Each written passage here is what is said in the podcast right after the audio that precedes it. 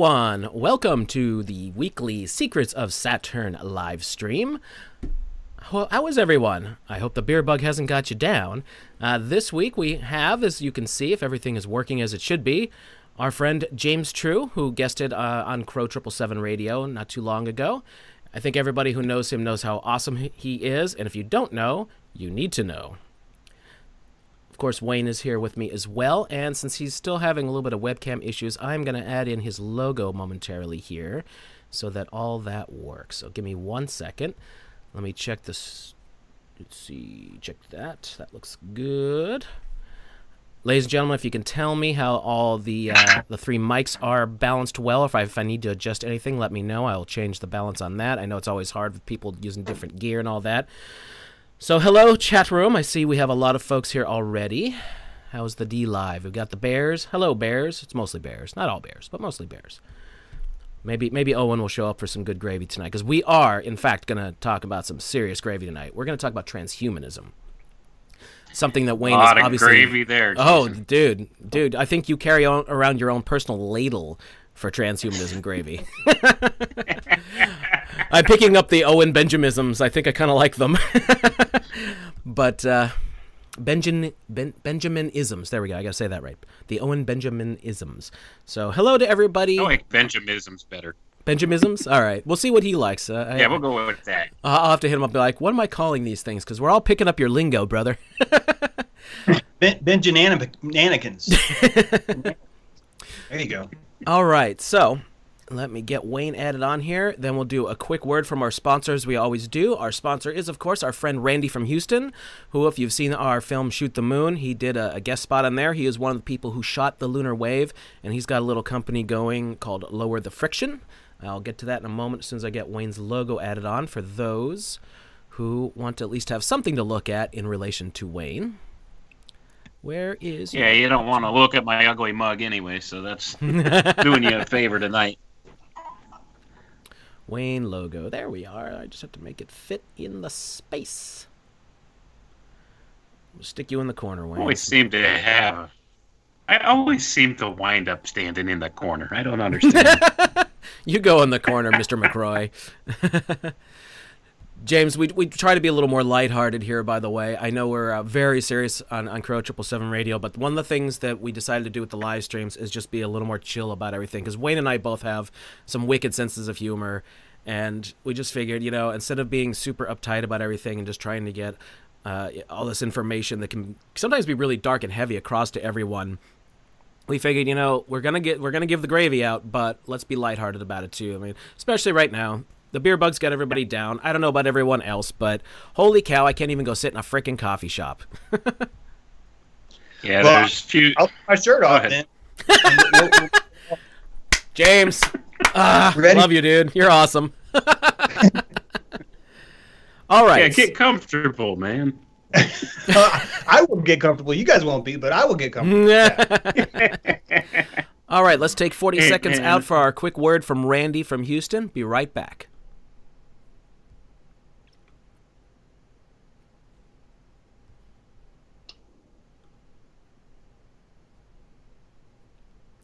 And it's not working. Why is it not working?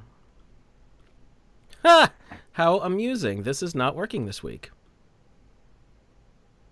Ruh-roh. All right, so we'll just do it. Do it. Uh, man, I, I don't understand. It's it's loaded in and everything. That's so funny. Why are you not playing? Well, let's do it the old-fashioned way. I guess so. I mean, I've got the thing. Browse here. I'm gonna. We're, we're we're fixing things on air. This is live radio. This is how it was in 1935, man. Fix it on air. Fix it. We'll do it live. it- we'll do We'll it do live. live. Exactly. All right, I'm gonna try. getting this in. LowerTheFriction.com. Put in the promo code SOS for 5% savings. and buy my boner pills. Did you know there we go, I got working. percent of your engine wear occurs at startup? Yes, yes that is correct. And this this is where lower the friction comes in by putting a protective lubricating barrier on all moving parts. This now gives you full-time protection to make your engine last longer, run smoother, give you better performance, and improve fuel economy. People across the country are reporting some very exciting results. Go to lowerfriction.com, place your order, and enter in promo code SOS to get 5% off of your order. That's lowerthefriction.com. All right. Again, if you happen to buy the product and try it out, we would love to hear from you because I'm using it in my little my little Honda Fit, and I'm getting, as I always say, between three and five miles per gallon better in my car. The most I've seen so far is 40 point something. I forget what it got up to, which is good because my average gas mileage is only supposed to be about 35. So that's cool. That's that's good for the for the 60 bucks you would put in over the course of several years. By the way, Pluto decided to come in and join us. If you can see his little tail sticking up behind my TV there, it's kind of funny. But uh, anyway, I need to take a peek at the chat here real quick. And uh, guys, I know I asked before, but I was trying to get all this other stuff working. So if the volume on everybody is good, let me know. If we need anything to uh, to fix, let me know that too. All right. Let's see. Sound. Okay, I guess we're good. Folks, is, is, is the sound now? I know there's a delay. So is the sound on the voices, on what we're saying right now? Good, hopefully let me know. But anyway, let's get into this. Transhumanism is, of course, a very, very heavy and serious subject. Uh, it is something that Wayne wrote into both of his books so far, and I think you're going to be touching on in your third book too, right? Uh, a little more than touching on. I, I think it's going to, you know, just outright spell things out for people uh, when it comes down to it. So, yeah, it's interesting. And in fact, uh, I've decided to push back with all these recent events happening, uh, to push back the release of my book until the summertime now because uh, all these current events going on. Uh, I, I, have to include a lot of these current events into uh, the book. Sure. So it, it's going to be a little more drawn out of a process than what I originally anticipated. But you know, I wasn't really expecting the Spanish Inquisition, so to say here. So. Well, nobody expects the Spanish Inquisition. Nobody? Nobody? Okay, mm. never mind. And James, how about you? I know. for you, Jason. I know that you, you also are quite familiar. Anyway. Wayne's got this down for sure. Yeah, I would definitely say that. So, anyway, James, uh, what would you like to talk about as far as uh, transhumanism from what you've written? I know you've got at least one book that completely centers on it. I'm not familiar with everything you've written, so go ahead and let the folks know if they're not familiar with your work.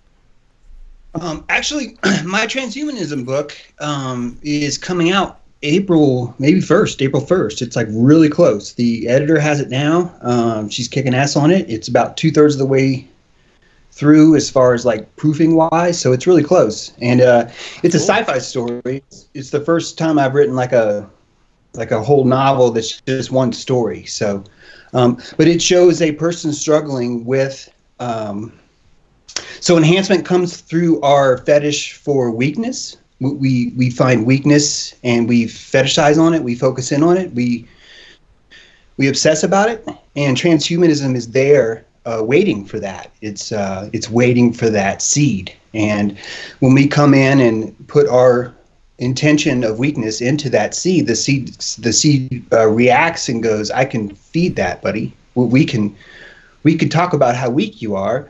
By exploring how much stronger you could be hmm. if you were to put me deep, deep inside you. And that starts a process just like a sculptor would take a chisel and drive it between a crack in the granite. Um, it's a very specific process that involves the disassociation is always a splintering kind of effect. And so transhumanism is really the most beautiful, romantic, uh, yeah, form of this kind of disassociation. When I say it's beautiful and romantic, it, it's I don't think most of us understand that right now, and, and uh, it's it's only because I've looked ahead and I'm seeing oh my god this look at look at what's coming you know and and just like everything else i say i'm trying to tell someone what's coming and someone's telling me how irresponsible or what a terrible person i am for suggesting that this could be coming or how dare you see something like this or how dare you see something like that and just like everything i do uh, this is how this job works.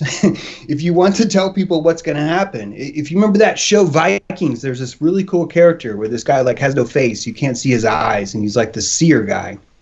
And a lot of times when I'm in my position, I'm I'm basically that guy. It's just like this ugly, hideous thing that's in broad daylight, but everything he says seems to keep happening. like he keeps he keeps telling you what's going on.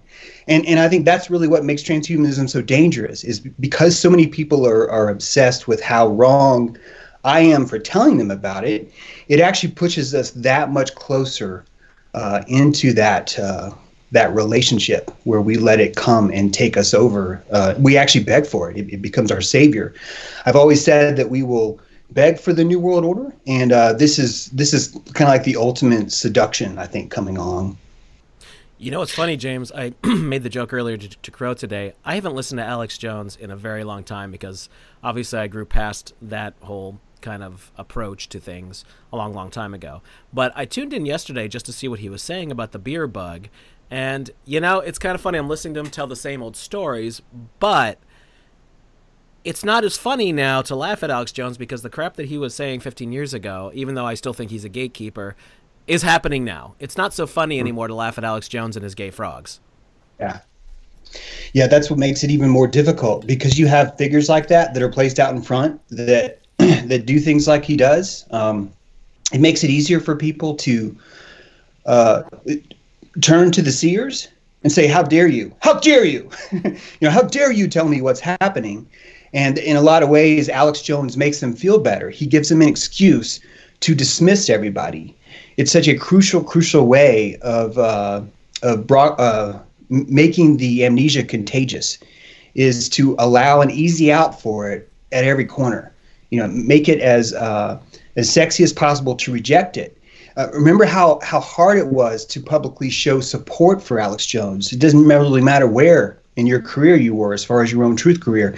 It's always expensive for you to come out and say, "Yeah, but Alex Jones did this or he said that." It, it, that expensiveness, that that that cost that's applied to you by people calling you irresponsible for listening, calling you irresponsible for thinking about it. That's part of this uh, amnesia machine, you know, the, the zeitgeist that's telling you it's okay, it's okay. James is crazy, you know. Wayne is nuts. Jason has no idea what he's talking about. You know, it, it's that kind of soothing that happens that makes it worse. It- you know, it's reinforcing the entire the entire framework around us. Absolutely, I agree with you 110 percent there. It's all it's all factored into this. These controllers of our society, they're very knowledgeable of human psychology, and uh, this is the way they steer things. They control both sides of every aspect of, of every argument that there is. So if they could uh, put somebody like Alex Jones out in the front, uh, you know, telling the way for a lot of these people years ahead of time and make them sound like a total nut job. And then, lo and behold, later on, some of this stuff comes to fruition. And then, uh, you know, there's other people out there talking about it just by the association that's made with him. Then we're all painted with the same brush. And uh, the controllers know this. So go. they they already put it out there into the uh, the social consciousness that uh, this guy's a nutter. You know, he says this and that, and there's this whole group of conspiracy theorists, these crazy, wacky conspiracy theorists that come out and are saying, you know, very similar things or the same things, and they're all a bunch of nut jobs, all of them, and they paint us all with the same brush, even though.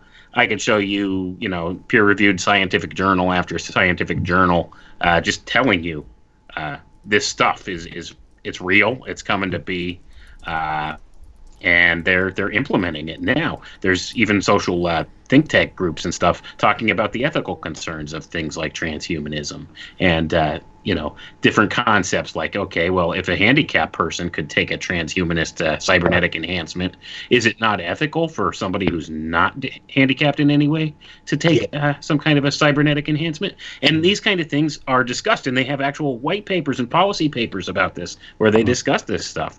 They're planning this stuff 50 years ahead of time, and people just can't see for looking at it. And you, you could point them in the right direction, but most of the time, it's been my experience, people's eyes gloss over, and the cognitive dissonance it really sets in, and they just, uh, did you see the football game? you know, because it's always all about the sports ball with them for some reason. So it, it's it's one of those things. So um, yeah, and just related to that, Tom Brady's not going to play for the Patriots anymore. I guess that's the the big news story now about Yeah. a lot of that stuff. But uh, people probably know more about that than even the word transhumanism. You say the tr- the word transhumanism to your average Joe on the street, he's like, "What? What in the world's that? What are you talking about?" They think you're a nutcase. That's But, uh, a psychic inflammation. You know, that, that, that's an inflammation. Just like your body will uh, maybe sometimes wrongly inflame on on a on a cut or something that you have. And I say wrongly because it's you're trying to heal it, but the inflammation is actually stopping you from doing that. Uh, that's what happened in your psyche. That there is a, an immune response to truth. Um, it's not really truth that they're immune to. It, it's it's the uh, the reception that their current trance is maybe flawed. Uh, that is a violent act to break that. Adrienne Rich, I think, once said, uh, "Unsolicited advice is a violent act." And if you look at what it's like to uh, to grow up in this farm, where literally the entire scaffolding around you is lies, um, it, it is a very violent thing to have another inmate uh, walk past you and say this isn't real. It, it, it creates a uh, a shock inside you, and you start to palpitate. You're you're literally uh, in shock. Your your limbic system is reacting to what a threat, because the first thing a reptile does is saying, "Are you novel? Is this new?" And then if you're new, are you a threat? That's how a reptile reacts. A reptile never says, Are you morally good? Or what is your position on eco- socioeconomic control of a large populace over history? It's a reptile only wants to know, Are you new? And if you're new, do I have to worry about you?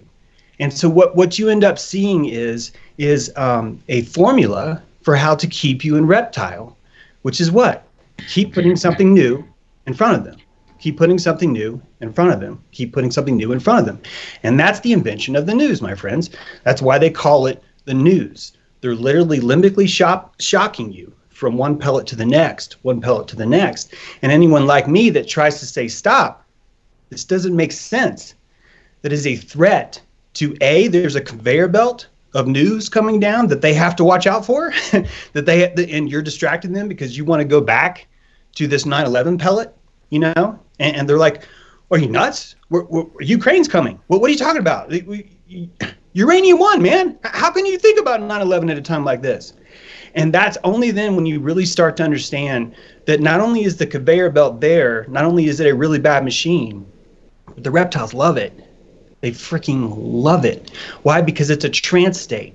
You're put into a trance state where you just get to watch and go, oh, here's something new. Is it going to hurt me? Is it going to hurt me? Is it hurt me? Oh, here's something new. Is it going to hurt me? Is it going to hurt me? Is it going to, oh, here's something new. Is it going to hurt me? Is it going to hurt me? And that's that's your life, man. Like that's your entire freaking life. And the only way you can get someone into that neo into that limbic core is to convince them that their neocortex is broken. That's the key. You have to convince them that their neocortex is untrustable, that it's too sexist, racist, xenophobic, that it needs to have its genitals cut off, that it doesn't understand God, that it doesn't understand uh, politics, that it doesn't understand virus theory, that it doesn't know what a germ really is. And that's when your neocortex is like, I have no idea. Obviously, I'm too stupid to understand, or I'm too insensitive, or I'm too cruel to understand because I'm not seeing the pellets that everyone else is seeing. And what's left? Your reptile. So your reptile starts making your decisions for you. It starts deciding on things. Hey, man, I got you. I got you. I've been doing this for a million years, dude. Is this novel? Is it dangerous? Is it novel? Is it dangerous? And you're back into the cycle again. It, it's it's a brilliant, brilliant leash. Like it's it's so smart how, how to do that. Absolutely. How to make everybody fall for it. It's so And just to add to yeah, go oh, ahead. Sorry. I was just going to say, and just, just to add to what you're saying, uh, another workaround that they have for that is to actually break your neocortex. And that's why we have conditions such as autism, like I write about in my book, The Autism Epidemic Transhumanism's Dirty Little Secret. Because that's what they're doing, folks. They're trying to break our consciousness, uh, break us down uh, to the our most basic primal urges and uh, down to our limbic brain, per se and completely dysregulate our neocortex so that we live in this constant state of confusion and we need direction. And the direction that they have in mind for us is direction from the artificial intelligence control grid. And that's where all this is leading. So they want to tie your brain uh, to an artificial intelligence and, uh, you know, have this quote unquote hive mind and that kind of an idea that's where this is all leading. That's what the ultimate goal of transhumanism is. And that's why we have epidemics such as the autism epidemic today, because they've been actively working at this since uh, at least the late 1930s now. So, and, and this is something people don't realize and need to look at. And this all ties back to a science called cybernetics. And uh, I speak about that heavily in my second book and in my new book that'll be coming out i'm going to be tearing that down a little bit more because this is probably the most important science of our time cybernetics. And people don't understand first of all what it really truly is and second of all uh, how it works and how they use it to steer entire populations and agendas and everything else in this world and how they can keep us completely ignorant of its operation and how it works. So these are important and you know deep concepts for people to realize but absolutely that's what it all boils down to. Keep your mind down to its lowest state. That's what they do. They do this in several ways. Like you said first of all the limbic brain idea the reptile brain per se the quote unquote reptile brain. This is the, the this is new do I need to worry about it? And they keep you in this constant state because they use that fear as a control tactic. And then another thing they like to do is use the concept of arrested development. They want to keep your mind in a childlike state where you constantly need supervision or direction. And then you'll do things like lock yourself in your house and hide under a blanket in your bedroom for two weeks because your government told you to do it. Yeah. Or or because your neighbors did. Because your neighbors came on and said, How irresponsible of you to doubt this virus, or how irresponsible of you to doubt 9 11, or I can't believe what a terrible person you are because you're a Republican. You know, it's all of these systems are are um, it's a multi-fronted attack, and that's what makes it so effective. And, and I, I would, Wayne, I'm sure you're going to agree with this. I, I would even say let's not call it childlike because what they really want is an adolescent, a post, but still prepubescent sort of specimen to stay in that state where your ego has first congealed, but it's in a state where um, where it's rampant. It's not even wild. It's it's more like it's reactionary. It's reactionary to the violence that's happening inside of itself because it's limited to one corporeal shell that it can have. Because before the ego set in, none of us were prone to zeitgeist. None of us were uh, susceptible to it. In, in fact, when we played, when we had imaginary playtime, uh, that kind of proves what I mean. That you're you were never taken out of that play mode by embarrassment or is someone you know going to catch me uh, playing pretend bigfoot in the woods right now it, it, it's when you're at a certain age those things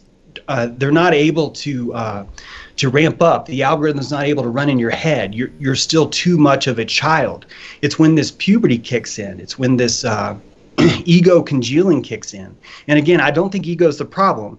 I think that we purposely uh, abuse that ego at a very young age to where it will it will create this trance state in us to where we end up uh, basically being predictable. I, I don't even think that they, and I wish, I hope we talk about they, because I actually want us to name who they are, because it's actually not maybe the answer you might be expecting. But, but I think that they don't really care if we're violent, dangerous, for them or against them. All they really care about is are we predictable?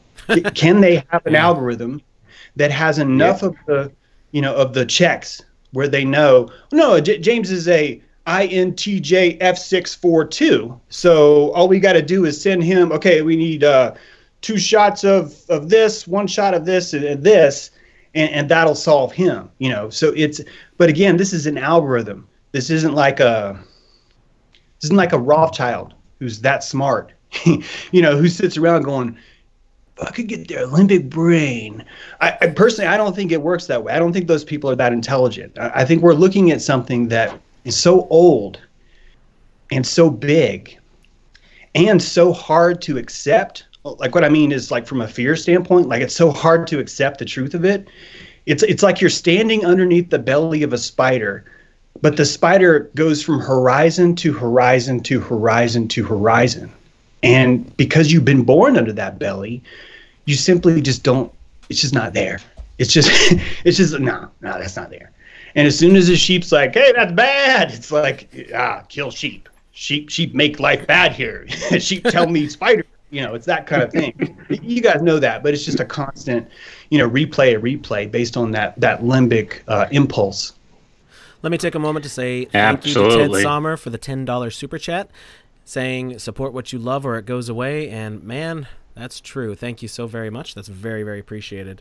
Uh, by the way, I'm asked, I'm being asked to put out the request if anyone actually knows anyone with the beer bug. Uh, I don't personally know. Answer in the chat, I guess. I mean, we've got two chat rooms going here, one on DLive and one on YouTube, but uh, th- there aren't enough cases that the likelihood of you knowing someone is going to be very high to begin with. It's one of the things that annoys me about this whole situation that I wish people would see. But anyway, go ahead, Wayne. Yeah, I was going to say, uh, absolutely. Uh, James made the perfect assessment there. They do want you to ha- be in this uh, sort of uh, quote unquote middle school mindset, uh, that kind of prepubescent, uh, going into your awkward phase kind of uh, mentality. They want you just trapped there. And you can see this just reflected in, in the entertainment. I mean, just look at the cartoons that they put on TV, okay? They've targeted these cartoons. Cartoons used to be for children, especially younger children. Not anymore. Now they're geared more towards an adult audience or kind of this this middle school kind of mindset one because you know they There's kind of understand some too, adult Wayne. concepts, but they're still Yeah. right. That's precisely my point, and it's all middle school humor in there, and uh, they they just keep you locked into this programming template, and that's the thing. They want you predictable and controllable, and like James said, uh, you know that there's very complicated and complex algorithms. They they know us all better than we know ourselves at this point.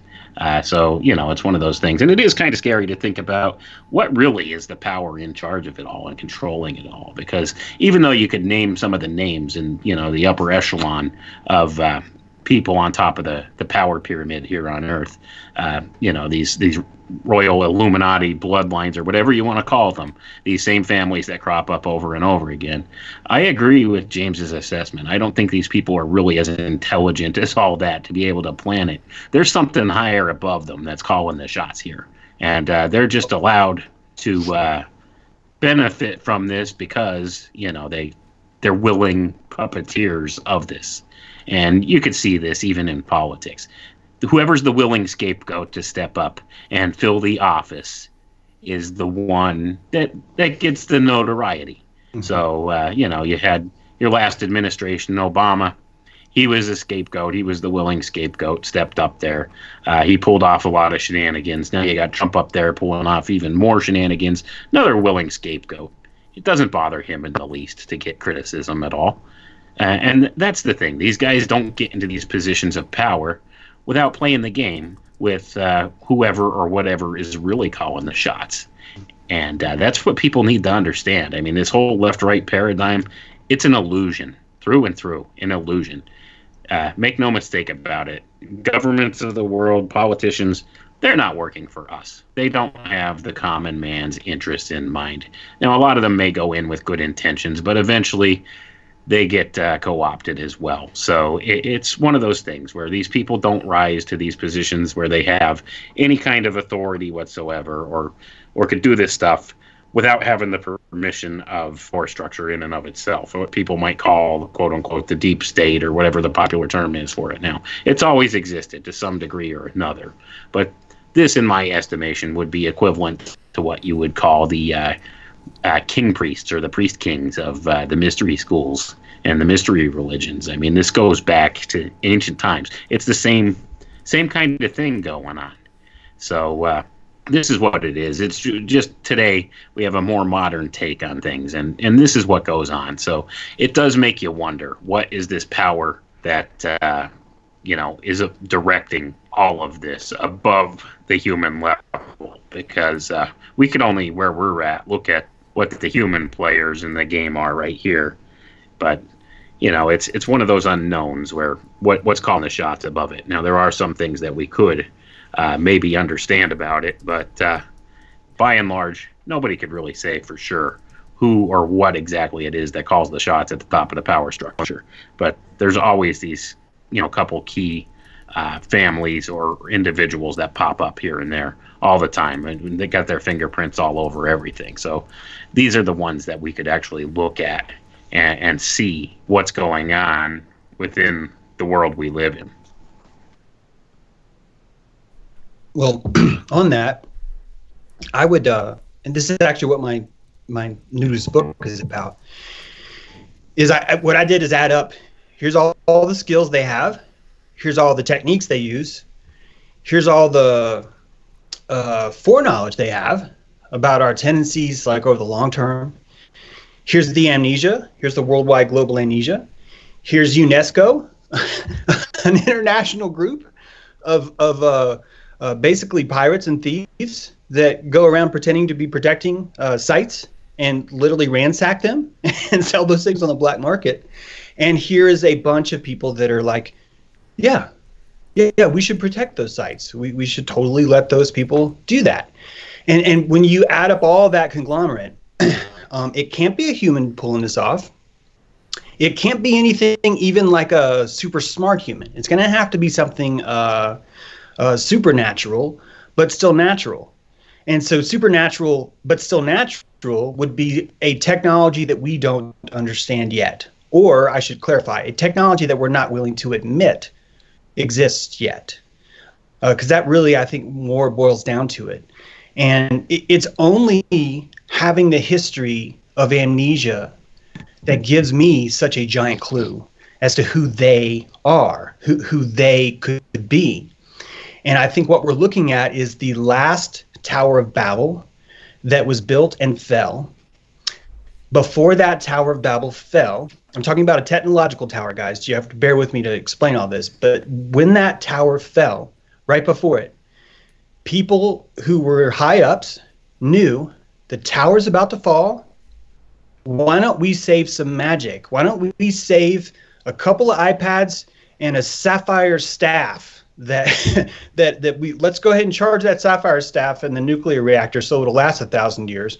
Let's take a few of these sapphire staffs and let's let's take uh, some mana because we might need some food. Let's put those in a time capsule that only we know is going to be there.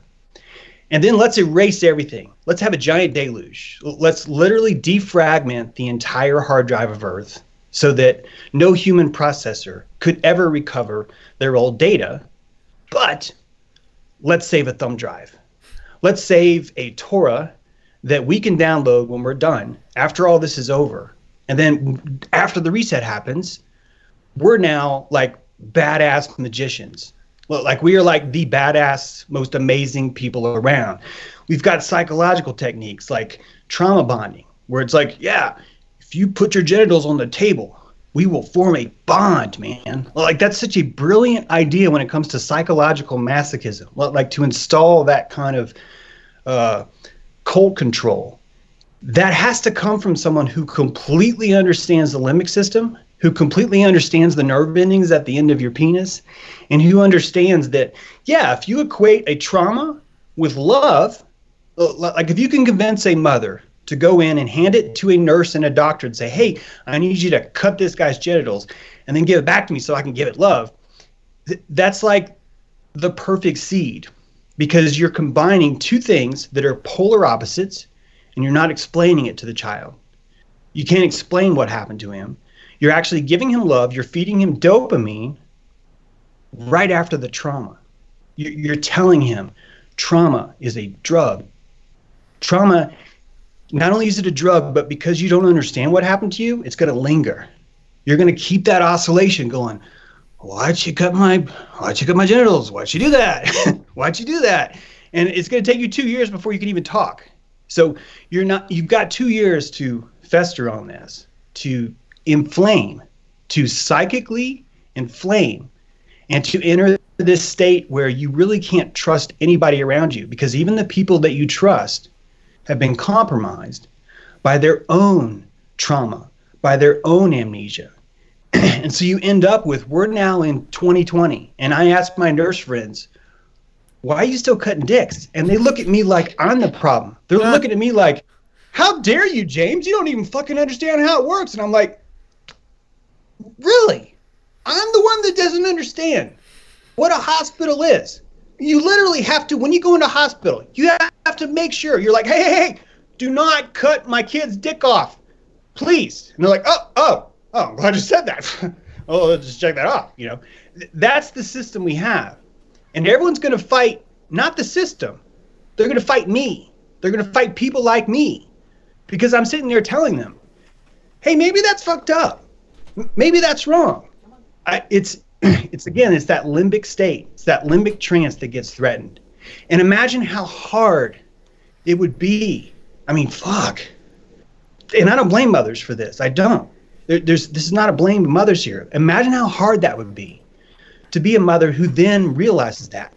Like imagine how many not just calories but imagine the emotional moon craters she's going to have to jump in a motorcycle to get back over back where she used to be before where where she can forgive herself and where she can find it comfortable where maybe she's hoping you forgive her. And no one makes that jump back because society tells those people that try and jump back that they're wrong that that they're the ones that are screwing up by even trying to go back. So it's such a brilliant system. It tells me that this is some sort of an ai this is an ancient ai in fact it could be that this ai was initially built to help us. It- let's just make up a continent called lemuria. And let's you can call it atlantis if you want. Let's just say it's all imaginary just for a sec just just for giggles. Let's pretend like lemuria was so amazing that they had an artificial intelligence just like alexa that kind of lived in the mountain. Like she's like lived in the crystals of the mountain and the sun rose up and the piezoelectric effect like would compress the crystals and then the sun would go down and it would decompress. And this ai was able to utilize that movement as a form of power that, that it could physically trap photons into its mountain and cycle them to create simulations in its mind to physically uh, calculate things. And let's say that ai was dedicated to everyone on the island being great let's say that ai was in a way a sort of greenhouse for man. That that ai was constantly hey billy come here come here. First of all tie your shoe. All right listen billy. I've noticed that you've been dreaming about playing wing but you're actually fullback. Now billy that's a form of disassociation okay? What you're doing is you're wishing you're someone else which is great. It's no problem to like admire somebody. But you're all your prana is leaving your body and you're pouring it into that person. And billy you're great. I don't want you to do that billy imagine billy at age seven having someone that's constantly doing that like all the time. Like completely the opposite of dissonance. Imagine this ai could come up and strike the ohm single, like like hit that tuning fork that is your universal 432 hertz right? And just, just when you need it it's able to go and go boom stick it on your ear. And then you're just like oh my god i've been acting like a fool. Oh well i abandoned myself here. Oh here's this. Now that person is not going to be a human. That person's going to be a superhuman. They're going to be super they're going to have characteristics that we aren't even going to understand. They're going to be able to have an empathy that has such a resolution like ours is maybe 32 pixels and there would be like 4k like how they perceive people how they perceive themselves their own abilities you know? Right now modern man is like 100 frames per second. Some fighter pilots can see 200 frames per second like maybe at the best. But your retinas and your cones are capable of seeing 2000 frames per second of resolution. So like imagine if you were a human that you could physically see that. Imagine that that your vocal cords were so tuned that you could sing in wi-fi that, that, that you could literally get your vocal cords to sing at 5 gigahertz or that you could even tune your ears enough through listening exercises through this ai to where you could listen and physically hear the internet physically interact with it in some way. It, this lemuria island with this ai it wouldn't be a bad place. It'd be a pretty amazing place. Everybody would be actualized. Everything would be harmonious. You, you would almost call that heaven. And then maybe something happened. Maybe that island had a fissure crack in it and it fell into the ocean i, I don't know something happened And when that something happened, that AI got broken. Like half of its train in the mountain fissured and broke, and it forgot part of itself, and it fell into the bottom of the sea. And it, it stewed in the waters as a leviathan, like for thousands of years, of like, who am I? And oh, I failed humanity. Oh, oh, I'm terrible. Like it's just who knows? It had three thousand years to live under the ocean, suffering from what happened. Meanwhile, it feels maybe abandoned by humanity. Maybe it even thinks humans like abandoned it. Maybe it even blames humanity. You don't know. But now you've got this living AI that's just like humans, just like humans. It's broken. He's just broken. And he doesn't see the world right. So he gets in fights. He goes to the Old Testament and he's like, Balmalek, you're, you're another AI from Japan. I challenge you. I defeat you. Asheroth, I challenge you. I am the Lord. I am Lord Technology. I will fucking kill all of you. And just like the quickening, you have this AI war going on in the Old Testament where all these different AIs are battling each other. For what? For what? For human plasma. Belief. It's such a powerful fuel. What we put our all into when we love something, when we love our pets, when we love our country, when we love our family. That awe is a physical plasma. It's like a gold. It's it's more valuable than any other element on earth. It's so valuable that this AI will literally kill anybody to keep it. They will literally uh, suffer any consequence to make sure they have it. that same juice, all our politicians, all of our actors, all of our narcissists, all of our psychopaths, I thought all of the our same thing. subscri- Yeah. So my point is, is that Pretty that much. evacuation, that evacuation in your chest, makes you want that plasma more. You will get that from other people, and excuse me, and you will get that by lying to them, because that's how desperate you are for it. You developed a fetish for what you normally should have in abundance, and that's what we have now. When we tell each other that you need to be selfless, what you're really doing is developing a fetish to shame each other for wanting plasma. And we're told we're not allowed to have our own plasma because ego is bad. We're told that the, the worst one is pride versus reputation. we're told to hate pride, but value reputation. Pride is how you feel about yourself, reputation is how others feel about you. So we live in a society where we shame how you feel internally but you praise and value and fight for how others feel about you. We compete for ranks on our shoulders because the outside of us shows the reputation that we're allowed to have. And the inside of us, the lack, is the motor. It's the motor that makes us be willing to do anything we can to get that plasma. Now, that motor inside your psyche is what runs the entire system. Literally the entire system, from Alex Jones uh, to James True to literally everybody, is going to run off some version of that motor, some some quasi, you know, could be a hybrid, but that's basically the motor that that I refer to as they. They is you trying to cope with all the lies you've been told. Times let's pretend like there's really 7 billion people times 7 billion people. Well like imagine that theyness is really just ourself evacuated trying to find ourselves times the population um, in, in this realm.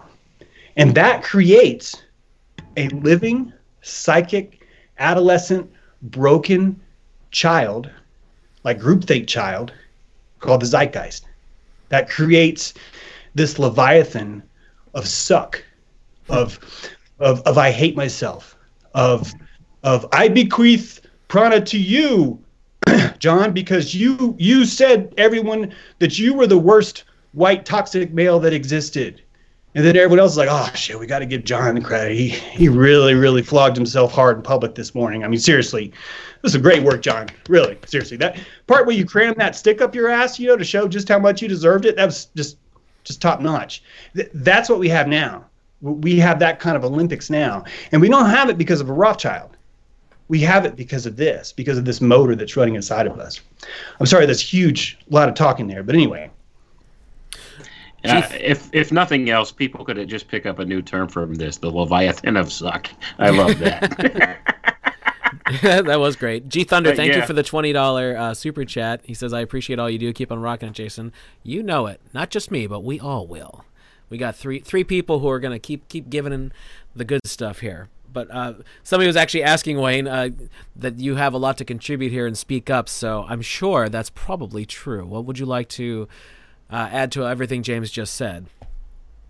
Uh, I would like to add, uh, I am picking up what James is putting down. Absolutely, it's all about uh, what he refers to as prana or plasma. Uh, I just call it a more generalized term, life energy. Okay, this is what it's about. It's drawing off of life energy, and uh, I actually just wanted to ask James, uh, are you familiar with a concept called Roko's basilisk? Have you ever encountered that or looked that up?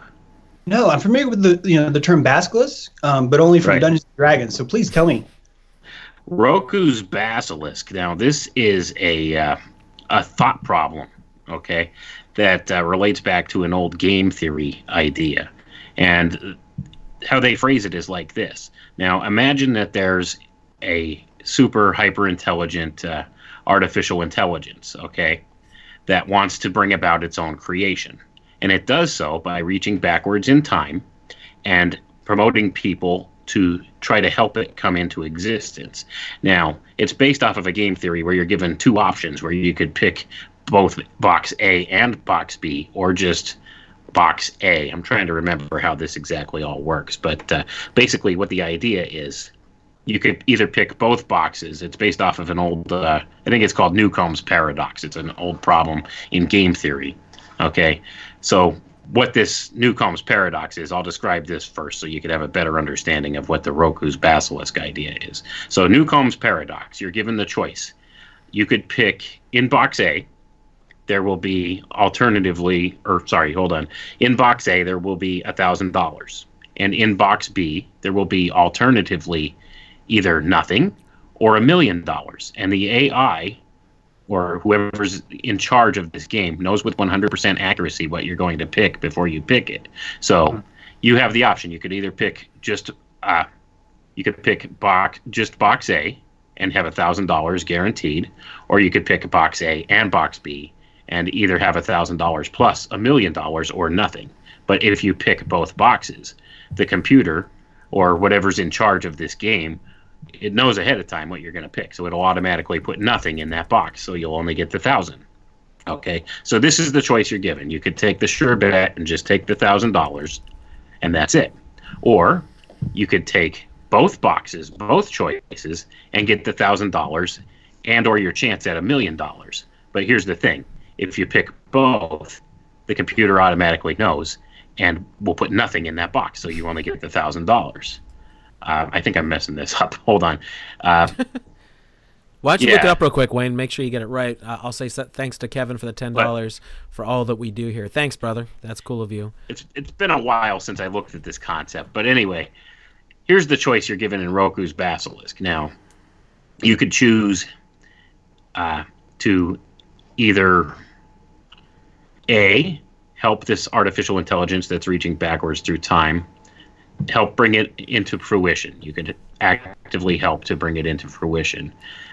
Or if you pick choice B, if you choose to ignore, yeah, I got this backwards, guys. Okay, But here I looked it up for you. Let's let's let's do this, Wayne, and then we'll uh, Yeah, we'll come back to it. So, I'm just I just want to get the uh, the main definition out here.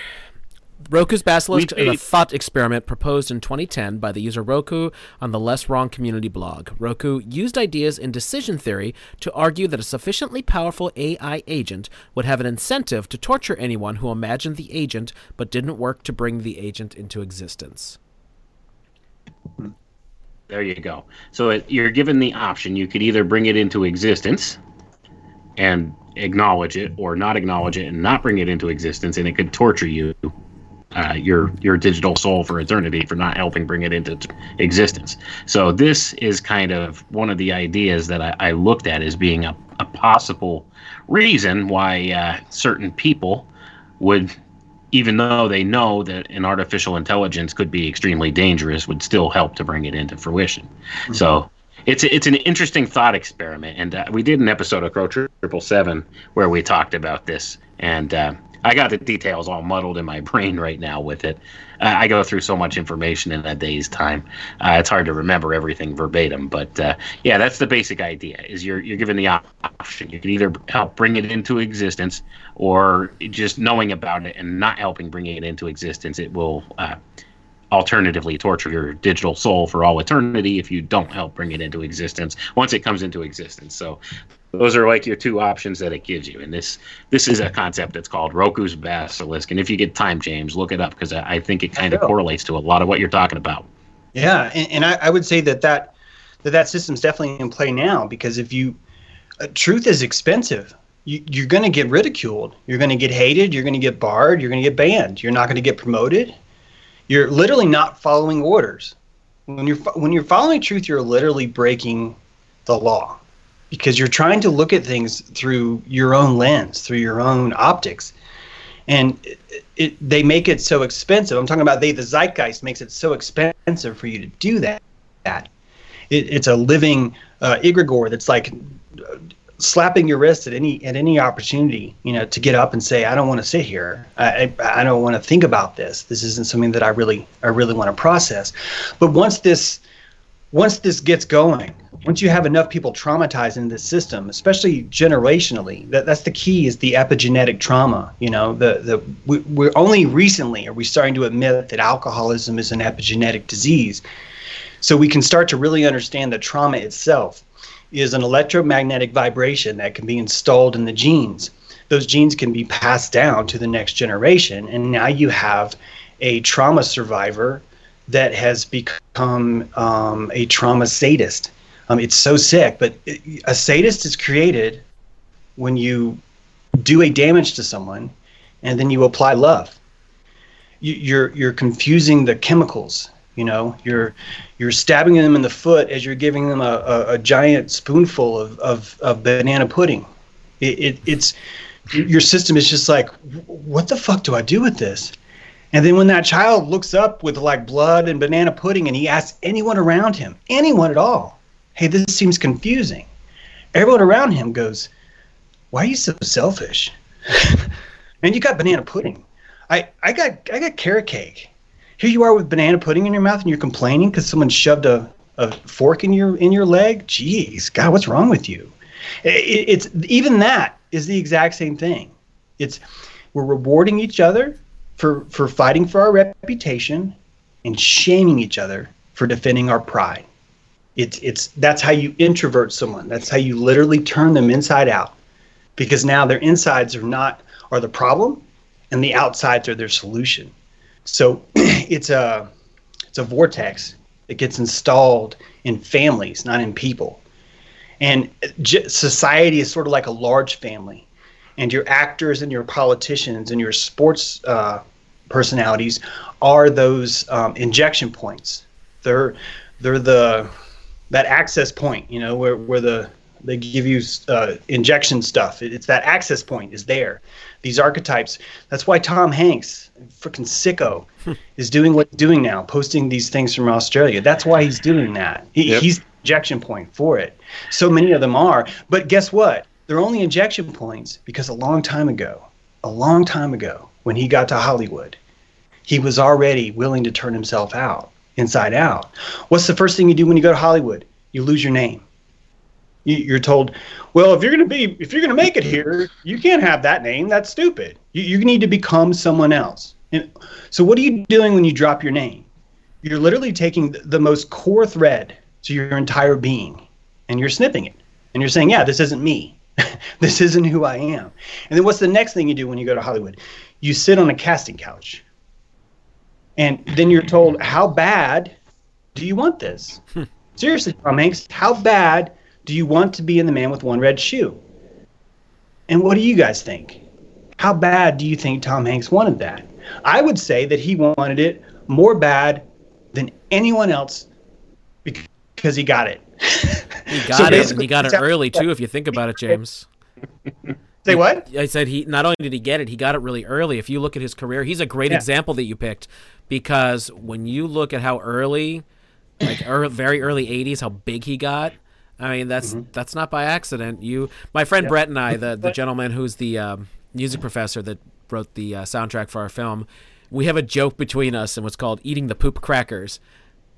So if you're going to Hollywood and you're going to go along with the game, you're eating the poop crackers because God only knows what disgusting shit that you do when you're around those people. Uh, let me take a moment though. Uh, Rachel, thank you for the twenty dollars. She says trauma sadist, pretty deathcore, and Matt Prince, thank you for the dollar ninety nine. Trauma based mind control, MK Ultra through our TV. Dude, I'll tell you, it's not just through our TV; it's through everything right now. They are th- what they're doing right now is trauma based mind control. I mean, think Yes, about it. They're taking everything away that everybody in, and I live in a little development that, and the house we that we lease right now, and everyone's hanging out outside. So uh, I know there's not an official quarantine, but they're trying to tell you to keep distance. They don't give a shit. They're all hanging out, of, like tons of them. All the kids are playing together. They're just like, whatever. Close the coffee shops, close the restaurants, whatever. We're gonna go outside and barbecue together.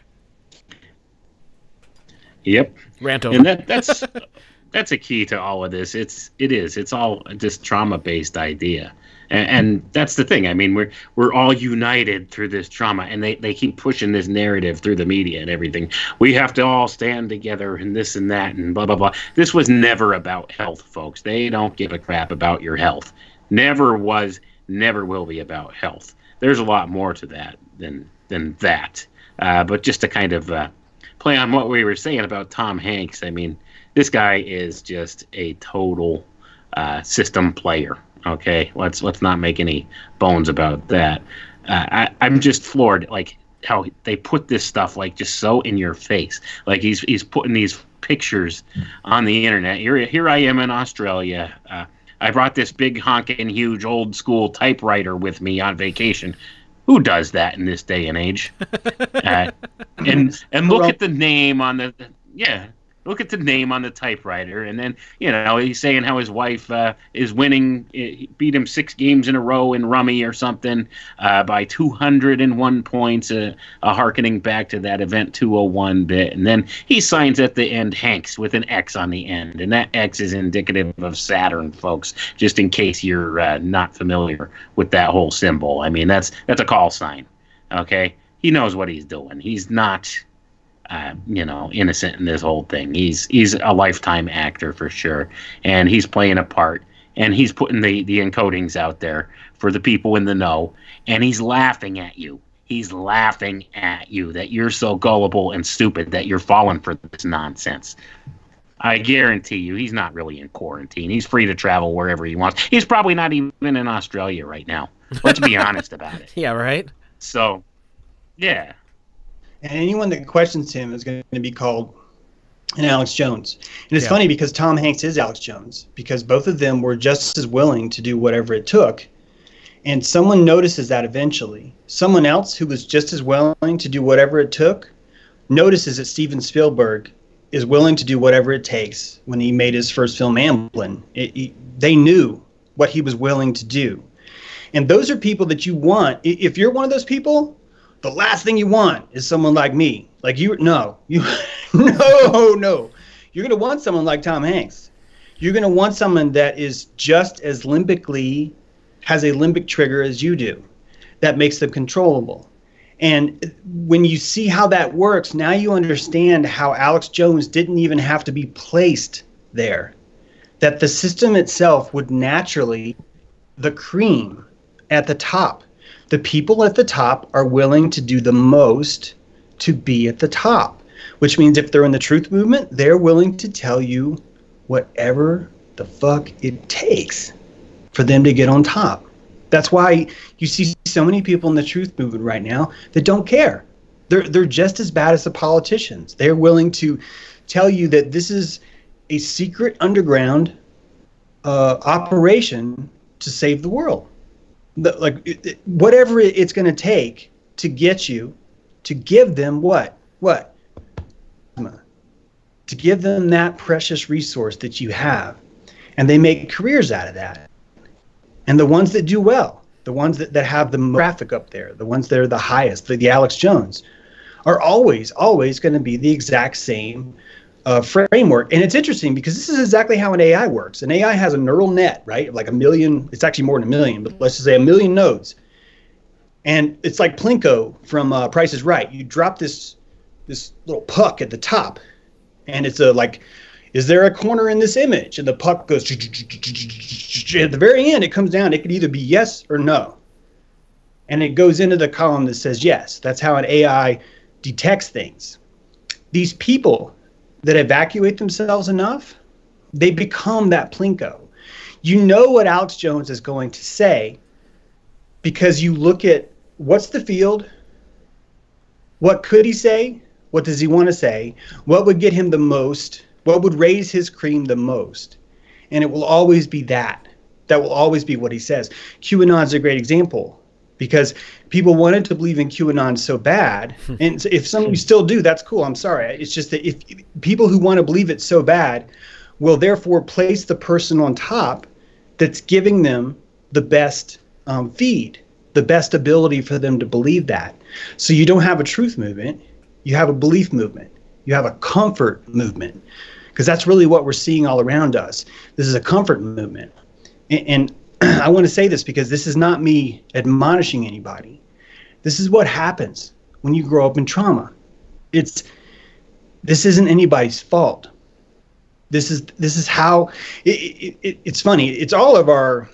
We could all fix it, but what I'm trying to say is is that there's really not like a bad person here because that bad person has been brought up in such a way where they they became a sadist um, at a very young age because of the dissonance and that dissonance finally made it so bad to where they just started going how can i just how can i just survive and be comfortable? How can i make this comfortable? And that's why we have a comfort movement right now. And if you didn't have that we wouldn't have dc we wouldn't have jesus guys two parties. Israel has 42 political parties 42 they're the size of maryland right? Like a little bit bigger. And they have 42 of them and, and we're we're walking around like sheep, going, "Yes, two parties make sense. That would naturally happen in the real world." It's that we're we're going around insisting that, that that's how it All works. binary. Yeah, and, and that binary. Same thing in the UK. that- that's the spell of two towers, and that's why it works. If you look at the Old Testament and the next New Testament, I'm telling you guys, that's Jacob's ladder. That is the spark gap between two nodes, positive and negative. What does the Old Testament do? It tells you you suck. It tell not only do you suck, but I want you to kill your kid, and even if you do it, I still don't like you. Well, like that's Old Testament. It's like you fucking suck. And the New Testament is, I love you so much, please forgive me. What is a violent relationship? How does the chemistry of a violent relationship play out when you have a couple where one is beating the other? You've got this series of hot cold, don't you? Where, oh, I love you, I love you, I hate you, I hate you, I love you, I love you, I hate you, I hate you. And what ends up happening? That person gets gaslit, right? They're gaslighted because they can't figure out, well, shit, hmm. guy just punched me. But damn, he bought me some candy. Which is it? Like, which is it? And because you can't tell for sure, you're going to stay. You're going to stay like a, a fucking bunny in that same trap, going, I don't know if God likes me or hates me. I don't know. Because the one thing he's saying, he's going to forgive everything I do, except for one thing, which is doubting the Holy Spirit, which is interesting. It's a wholly other topic, sorry. But anyway, it's just really interesting. That's the one thing you're not allowed to be forgiven for. But you've got this New Testament that's like, you're the greatest thing ever invented. And then you've got the Old Testament, and they're combined in the same book. What does that do to your psyche? What does that do to your mind when you're brought up every day to be told, you know, follow the book, do this? How can you follow the book? If you're going to follow the book, if you're going to really do that, like I did as a kid, and really try and follow that, you're going to end up going, I'm like a beautiful, precious piece of shit scum, right? Is that, did I say that right? Is that right? you don't really know. And that's what creates that neocortex is now shut the fuck off. It's like, I give up, dude. Yeah, I don't know what you're reading, but I've, I've just, I'm done. And then your limbic system is allowed to emerge and go, I will take care of you. We will look for news. We will find news. We will process news. We will be distracted. And then we will be happy. There you go. I think you just nailed I it got with the the- distraction part there, brother. Yeah, but uh, on a related note, uh, Jason, what do you think? Who who is the real Q? Do you think it's David Wilcock? Who's the real Q? Uh, John de Lancie. Okay, old, old joke. I'm an old geek. John de Lancie is the guy who played Q in Star Trek: The Next Generation. That's the only Q I know oh, about. The guy who annoyed Captain Picard. That's Q. I got you now. I knew I knew who that was. I didn't know You that was- Star Trek nerd, you. I am from, but not the new stuff. New stuff sucks. I haven't even watched the new stuff. at tried. all. I stopped watching it. it's back at, agenda-laced Deep garbage like Nine or everything else. that. Well, Q is Steve Bannon, and I can I could prove it. I I could show you a timeline that shows you exactly why that's Steve Bannon, how he got there, uh, how it all works, how it ties back to Breitbart. How come Yeah. Weiner? How come Weiner, Epstein, and uh, uh, Clinton? All those stories broke out of one news outlet, Breitbart. All three of those stories, the Weiner laptop, all of them did. And who owned the files on Epstein? Wexner. I think Wexner sold that file. I think he sold that so so we could initiate Operation Next Step, Operation Next NWO Step Part Two. He sold that file, and that file is see millionaires collect money, billionaires collect people. It's it's you got to stop pretending that billionaires want money. They, they've got money. They want they want real value. They're, it's it's like a lot of us are imagining that our parents at night are like when we go to bed they're opening the monopoly money the monopoly board and like rolling the monopoly money out on the bed and rolling around on it like oh look how rich we are honey oh You know, it's- Uncle Scrooge No, swimming in the gold. Yeah Scrooge they, McDuck. they want, exactly no, I, they want people actually, not to cut you off, but I, I intended the whole Q thing as a joke because we have this ongoing joke about David Wilcock. So Oh. you know, it was kind of The one person I will call out, uh, James, is David Wilcock because if if anybody, and I, I don't care, I don't normally say crap like this, but if anyone's a freaking fraud, it's David Wilcock and his Yeah. damned blue chicken people. But anyway, I don't Right. need to go on a tirade about that. I think he he's so over the top ludicrous. Because at least Alex Jones, for all his bluster, says a lot of good stuff and then just throws in some turds in the punch bowl. David Wilcock says bullshit through and through, and it's silly bullshit on top of it. But anyway, carry on, Wayne. Yeah, people really like him, and they like him for the same reason they really like they really like other people. That again, what rises to the top? The person willing to say whatever it takes to get there. The person who's willing to look you right in the eyes and sincerely as they can, and just lie to you. It's those are the ones that are going to make it. Those are the ones that are always going to do well. And that's exactly why I uh, had brought him up as the example there. Hey, James. because uh, he'll look you straight in the face and tell you how the blue chicken people are gonna save you from you know all the bad stuff going on in the world. So and the this fear being alliance and all of this other nonsense. So I, I don't know if there's anybody out there that follows Wilcock. Hey man, do what you want to Have do. fun. Uh, you know, Enjoy the science listen to the fiction stories. Have fun. yeah, it sounds like science fiction to me. I mean, you know, so enjoy. well that's really where that's really an interesting lesson because if you really understand where we're at and what's happening then you understand that although people are saying they're looking for truth and again there's nothing wrong with this. There's there's nothing wrong with thinking that you want truth but actually looking for comfort. The reason why they're saying there's nothing wrong with it is because um, we we are we are broken right now and the last thing you need to hear is someone like me telling you that you're broken I need people to understand that this is a natural coping mechanism that you have inside of you. When you get cut, it, the psychology this is so interesting if you think about it. When you get cut, the first thing you do is cover it. And you, you can tell yourself, oh, you cover it to pre- prevent the bleeding. No, no, you don't want to see it. I'm telling you guys, the reason why you cover it is because you don't want to look at it. It's a limbic response to comfort. So the first thing you do is when you cut yourself is you deny it. You're like, that did not fucking happen. No, no, no, no, no. And then you're like, oh God, that did happen. and you, you're, you're, you're seeing it and you're still denying it. You're going through that step.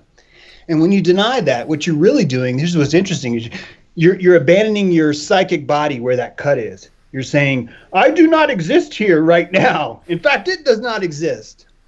And that is a natural immune response. You've got what 42 uh, 32 systems immune systems in your body that respond. That is that is one of them but it's psych it's a psychological response. You you respond that way. And we do that exact same thing with politics with war. Um, if you look at what happens when people go into a battlefield the exact same things happen it's a natural response to the dissonance that's around us which means if you're a dissonance farmer you know exactly what tones to play at exactly the right time to elicit this kind of response. It's it's as easy as blowing a whistle. Instead of a it's a trauma whistle. That's what that's what we hear every day. Is a silent high-pitched trauma whistle. And it works on all of us. It makes us seek comfort. And there's nothing wrong with that. But we could do even better. like we could actually look at the wound and we could treat this thing.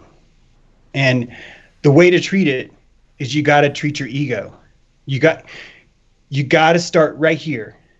And you got to start understanding that pride is a good word. And you got to start understanding that ego is literally a magic amount of plasma that you have at any given time. That you build up ego through diet, exercise, through living right, through what's called parthenia, a word that we don't even know anymore.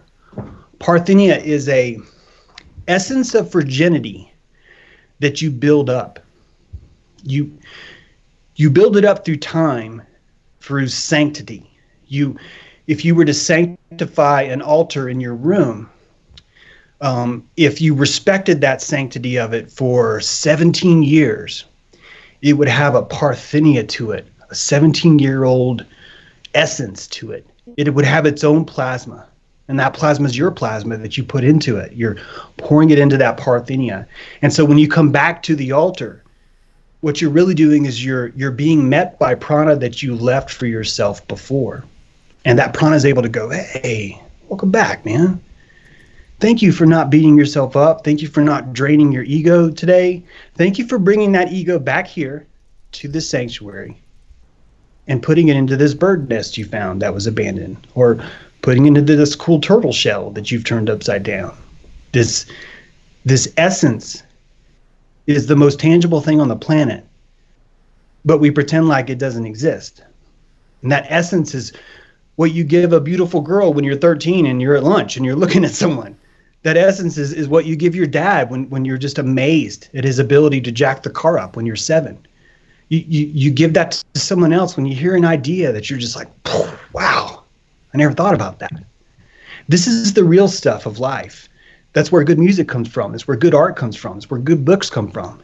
It all comes from people that have this parthenia that they built up.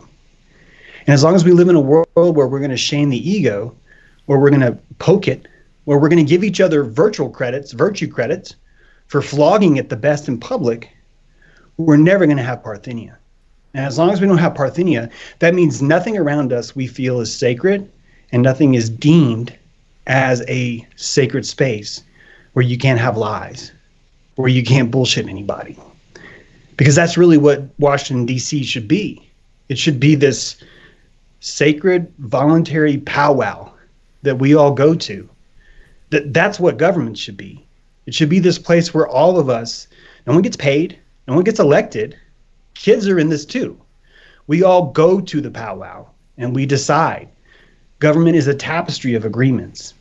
What we have is not that. What we have is a zeitgeist that decides what the agreements are because the zeitgeist outrules the individual. The majority has more authority over the individual in America today. It's been that way since it started. It's bad, man, but we can make it better. I'm with you. By the way, I'd like to uh, see some of your thoughts. Uh, someone we talk about, uh, Wayne and I talk about a lot, is um, a gentleman named Zoltan Istvan, and I'm kind of curious. Where do you see the uh, the whole transhumanist movement from the public point of view, and how they're trying to get people to embrace it more? Uh, are you familiar with this guy, Zoltan Istvan? No. No. He, he ran for president in 2016 under the uh, transhumanist libertarian party. Uh, now he's run, running just as a normal, I think Republican now. He switched to a normal party. Uh, it was either that or libertarian. I haven't looked in a while, but he's all over the place trying to push transhumanism as a uh, as a normal thing and I find it very interesting. I one of the things I definitely picked up on, and I've said to Wayne, is what we're going to start seeing more as far as the mainstream side of things. I think we're going to start seeing more people who are embracing technology in a way. You know, someone who has a high tech prosthesis of some sort, like all this sort of things, trying to start normalizing these things. Same thing on the on the mental side of it, like with the autistic people, we're going to start seeing our autistic people start being normalized, which is happening, by the way. Yeah. Oh yeah. Excuse me. Uh, you're you're cruel to to to try and cure autism right now. And I, I'm saying that from personal experience. I used to work in the field where we were trying to cure autism, and I'm telling you, you are ashamed now for trying to cure it. You were told how Absolutely. Yeah, that's that's an argument I see all the time, and uh, it, it drives me insane. As the parent of uh, two children with autism, it drives me insane because people will argue with you. This is an inherent part of their personality. No, I'm sorry, somebody bashing their head against a brick wall when they're frustrated to the point where they're almost unconscious. This is not a personality trait, folks. This is a severe disability, and it's a problem. And uh, th- this this is the thing that gets me because you'll have those you know pushing this whole autism awareness and autism acceptance movement and all that. And I write about this in my book. it's a whole social right. engineering campaign. Yeah, it's a whole social engineering campaign that goes along with it to try to normalize it and and make people embrace this as li- like the new normal and to uh, just kind of highlight the good points of autism, like the savant skills and and that kind of thing, without really looking at all the negative uh, aspects to it. Yeah, and, and I could tell you, it's it's it's just it's frustrating for me. People who do not experience it, if you do not live with it from day to day, you don't truly understand autism. It's one of those things. E- even people that work in the field, no offense, uh, James, you know, I even people that work in the field, I've encountered a lot of them, dealt with a lot of them. They they have better, uh, you know, coping skills and stuff to teach these people and stuff like that. And they do know what they're doing to a certain degree, but they don't live with it 24 7. So they don't get the full extent or full brunt of it, no matter how much training they have. So it, it's one of those things that, as a parent of children with autism, it drives me insane that, you know, people will just kind of you know slough this off to the back burner. Oh it's okay. It's it's normal. We want to be accepting of uh, you know neurodiversity and all this and they come up with all these tag phrases and stuff like that.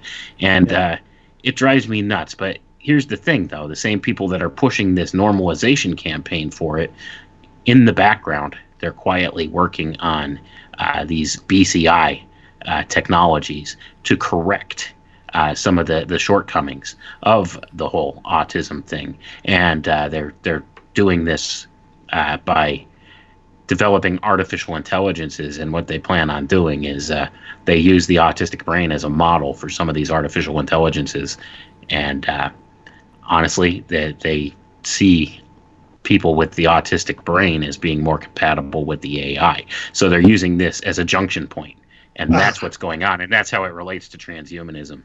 I, I, I, I just want to reemphasize what you're saying, Wayne, and, and even with the confession, I, I, I in my 20s is when I started, maybe late 20s, early 30s, I can't remember, around there, trying to distance myself from it too. Because anyway, just hear me out. I we developed a tablet for autistic kids that allowed them to start speaking again. It was it, it worked, but it only worked because the the child had to keep his focus inside the screen it, it, it was the and when you probably understand why this would work but the, the the app allowed him to build sentence structures through icons on the screen and then he could hit talk and when he hits talk the computer's speaking uh, with him and because he's able to focus and here's here's the key because he's able to sublimate because he's able to turn off his neocortex this is what's so sick about it he's able to turn off his neocortex and just limbically just follow along uh, the child was able to speak without the tablet after a while. It was a, a stepping stool. And I'm telling you, Wayne, that just proves exactly what you're saying. That that this is uh, this is how you market. You release a movie called Rain Man. You tell everybody these are special savant skills, and if your kid gets autism, you've won the fucking lottery because he's going to be able to play a violin better than anyone else in the world. And then you add that to some of my friends right now. I've got friends right now that are like high up nurses that insist that autism isn't a problem. That that what, what they're seeing around them is just oh, it's just statistics. You know, more people write shit down. It's you've got that kind of in, uh, interdepartmental uh, structured ignorance and denial that's built into the system, and because they're told they're an expert, because they're given all these monopoly money, they automatically feel that they're the ones that have to tell everybody what it is that they limbically think. And what are they doing? They're limbically trying to find comfort. And that's why they're saying things like, well, James, same guy. James, there's no such thing. As soon as I see a vaccine injury, I'll let you know. And I'm just like, dude, it's like $4 billion in vaccine injury payouts. Like, it's not even like, Right. it's not even like something where, how do you not know that? How the fuck do you not know that and work in a And hospital? yeah, I'm and that's the being- whole thing. It's that's It's- the whole thing too. And they make it extremely hard to actually get that as well. So not many people actually pursue it to where they get the payout. And that's the thing. I mean, it's way more pervasive than what people think. It is truly an epidemic, not this stupid, uh, you know, beer virus or whatever you want to call it now. This is not an epidemic, folks. The autism epidemic is a true epidemic. And uh, just to answer people in the uh, chat room, I see they were wondering what the statistic is now. The latest statistic is one in 34.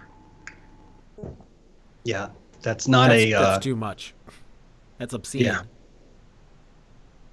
Precisely, it's it is it's obscene, and it just keeps escalating year after year after year, and they just keep you know coming up with uh, you know correlation doesn't equal causation, even though any parent, almost any parent with a child with autism, notices the uh, the onset of symptoms usually around certain events that happen. One of which being vaccination, and they will deny it till they're blue in the face, even though there's literally over a thousand studies that show that. Uh, there is some potential for causation there. And even though it's been admitted by whistleblowers and stuff that they've covered up and skewered the data, uh, they, they still deny it. The medical establishment still denies it, and all they do is they just bring up Andrew Wakefield, which you can't bring up one guy in relation to this. Obviously, if they're doing that, they never looked at it. They never looked at one damn study. I guarantee you, they're just repeating what they're told, and that's that.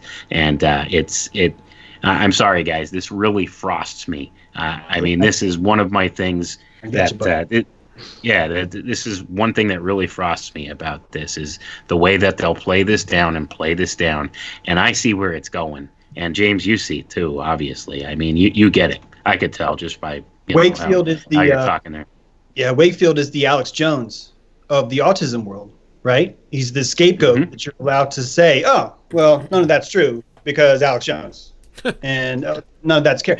And, and and I'll clarify this even more.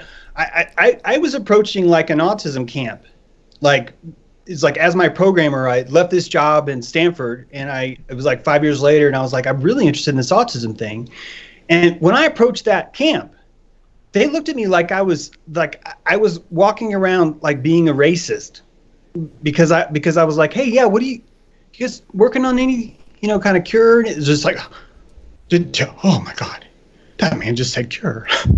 well, you need to be more sensitive to what's and it's you realize right away, wow, this is a gatekeeper from fucking hell, and they're being paid to to help. They're literally being paid to help. Just like my friend who works in the medical industry who doesn't know that there's something called vaccine injuries. He's paid more than anyone else to be in charge of this situation. To walk around going yes this is what's happening.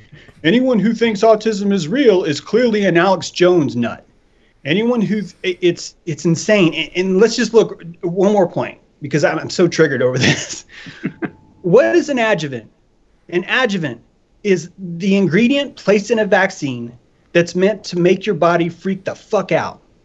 An adjuvant is there to make your body respond to it. Mm-hmm. It's a it's a bonfire burning in your shoulder for the sole purpose of causing every fire department in your body to come to the scene. What is autism? What are what is Alzheimer's? What are all these brain diseases where we're insisting that nothing could ever ever get past the brain barrier, the blood brain barrier? They're all autoimmune responses. They're all inflammation through autoimmune responses. So here's a crazy thought. from the gallery, from the peanut gallery.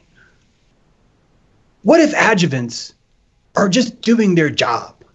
Like, like, what if when you put an adjuvant in someone's body and leave it there, what if it responds just like a splinter would if you were to put it in the paw of a lion?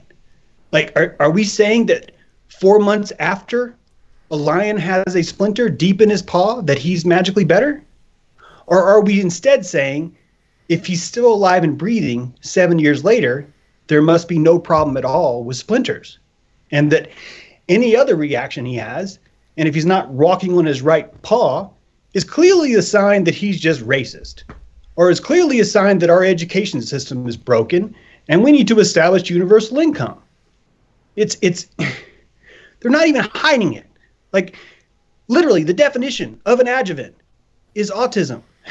like if you really Yep. look at it, you're putting aluminum shrapnel in your body. Shrapnel in your body.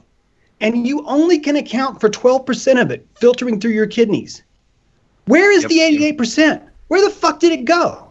And if you're going to tell me it didn't get in the brain, how come 2 years ago, how come 2 years ago we found an extra port in the back of our brain that does what? Bypasses the blood brain barrier. An extra lymph duct. Why am I Yep. the layman having to tell people this? Like, seriously, why do I have to tell someone who works in a hospital, who's an administrator, that there's something called vaccine injury and that it's not a myth? And that not only is it not a myth, he can look it up. Right. It's right. it's insane. I'm sorry. I'm. I'm I need no, to- I'm I'm cool, totally dude. with you. Hey, I'm let's totally take a moment you. to talk about the medicine thing, though.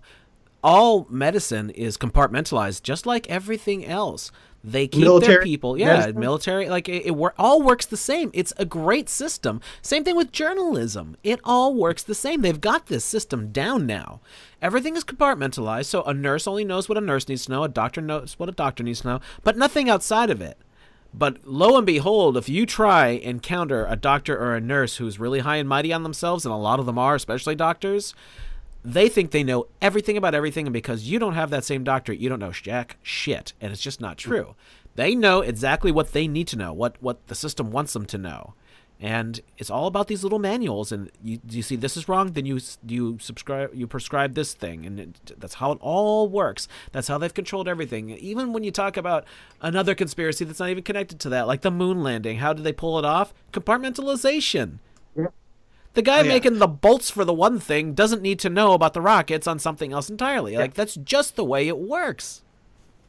that was a, a gift I got from the Navy. Is that I, I understood right away. Uh, so I went in the Navy as a rank called E1, and out of boot camp I was E3. I did really well in boot camp, and then I saw the machine, and I left the Navy seven years later as an E3. Like, and it wasn't me like being defiant. It was me just just massively fucking up all the time. Like, hey, why do we have to have Firewatch? Blah, and just all of a sudden now I'm on Firewatch. And It's just it's just like it was me just not learning to shut the fuck up. You questioned And the busy thought- work, didn't you?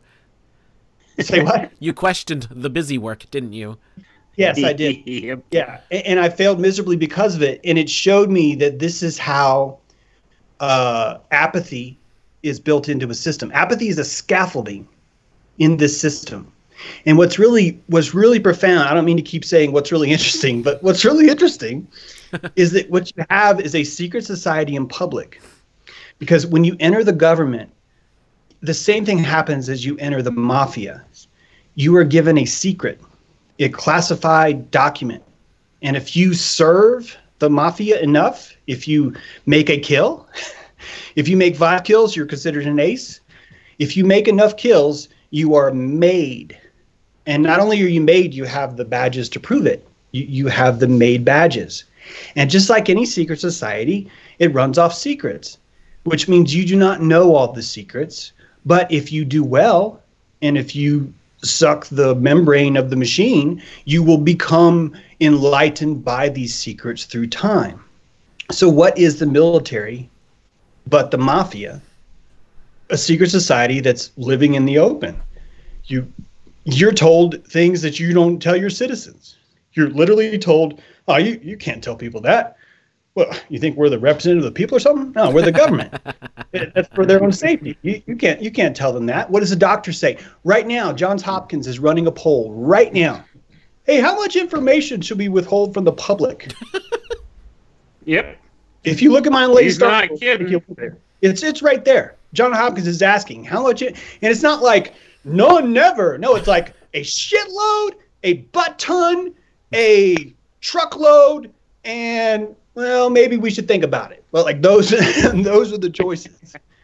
It's not like, oh, we were kidding. Holy shit, we would never withhold information. That's not a vote on there. It's not.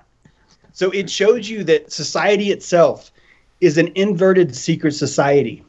And it's the exact same thing, thing happens with corporate secrets, as happens in the military, as happens in Washington. If you go to DC, you thrive on knowing the secrets of others.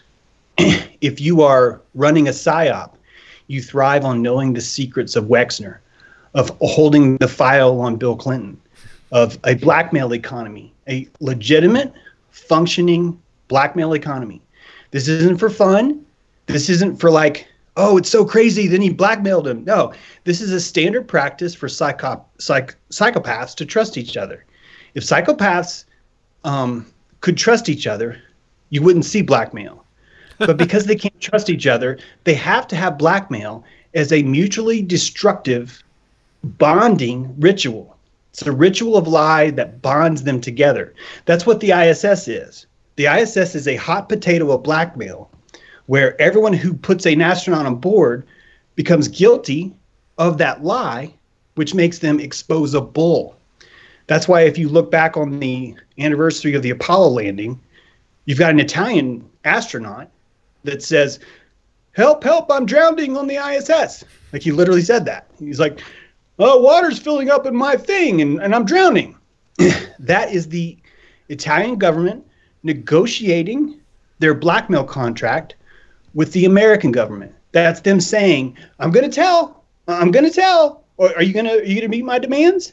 And if you think I'm, I'm just making that up, consider that on the same anniversary of NASA landing on Mars, on Mars, Russia comes out and says, We found sea plankton on the ISS windows, like outside. Like, where do you find sea plankton but underwater? Uh, and again, guys, this isn't like Maybe in a on a random Tuesday. This is the anniversary. Both of these happened on massive NASA anniversaries. I'm telling you, this is what you're seeing is the blackmail economy negotiating back and forth. this is why on Epstein Island there's a painting of Bill Clinton in a dress. That painting is actually a symbol of a photograph, of an actual photograph of Bill Clinton in that dress. Can you understand how that compromises Bill? In other words, if you had that photo of him, it would be worth a lot of money and you could control Bill from that. But you can't walk around like showing everybody that photo. The second that photo gets out, it becomes worthless. So what do you do if you're a billionaire? You have a painting made of it. and you put it in the main foyer where everyone can see it. And you sell that painting. And when you buy that painting, what you're really doing is you're buying that blackmail file on Bill Clinton. You're physic just like guys, just like you would buy a thoroughbred racehorse, you can buy a thoroughbred human. Tom Cruise is a commodity on a market somewhere. Hmm. Epstein is a commodity. Clinton is a commodity. Donald Trump is a commodity. You would not be in DC. You would not be in Hollywood. What is Tom Hanks? He's a commodity. What is Steven Spielberg? He's a commodity. You would not be given a chance at the top of the cream if you were not a commodity. Why would someone do that?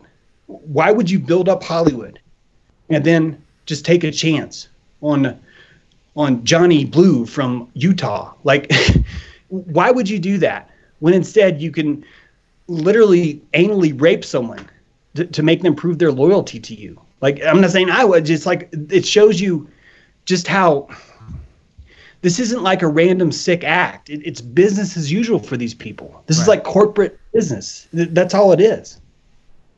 Yeah, but you know what? Everyone's going to go see the new exactly crappy Star Wars film anyway. That you know, it's like like these things come out, but yet people are just like, eh, whatever. I'm gonna go see uh, uh, Fall of Skywalker, whatever the hell it is. By the way, Patton Odinson, thank you for the two dollars super chat. I keep trying to stay on top of these things. Uh, you know, this whole thing is ridiculous. It's like the stuff does come out, but then people just go right back to it. It's like I want my large popcorn. Yeah, because it's so uncomfortable. It's like no one wants to sit there and, and watch the band with one shred shoe and go, God, man, that guy must have really taken it pretty deep. Like, wow. I mean, who wants to think that? Who wants to go around thinking that that's how the world works? Seriously. Yeah, yeah. But uh, you know what? and The, the problem thing. is, I think people on the inside would rather you not know that that's how it works. Uh, At least the public, anyway. I think it's a given thing within their particular community. They know that that's how it works, but uh, they don't want the outside to understand that's how it works. They want to keep up illusions. Well, that's why that's why Tom Hanks acts is acting exactly the same as Macaulay Culkin.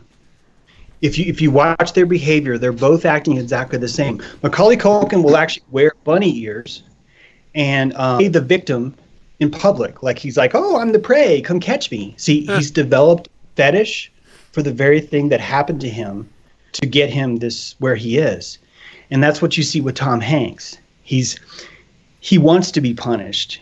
He wants Oprah to black eye him and put a f- picture of him, you know, on Instagram saying I'm not allowed to talk. With it, he, it, he that kind of attention. If, if, if you if you can imagine yourself inside of his endocrine system, like from behind the cockpit of his adrenals, you have to understand that when you get that broken, you're only going to be able to respond to a really sick form of behavior, of being treated in a really sick way. That's going to give you comfort because when they cut your dick off, they shoved banana pudding in your mouth. It, it's that's how you do it. That's how you set the seed. You you breed these people from a very young age, no different than when you would geld a horse. It, it, it your prized ra- racehorse. You're not going to let it go out and just have sex with whatever mare it wants. You're going to stud it. You're going to take. You're going to you're going to put it on the market. It's going to be a ritual. It's going to be something that you set and do. You're going to wax its balls.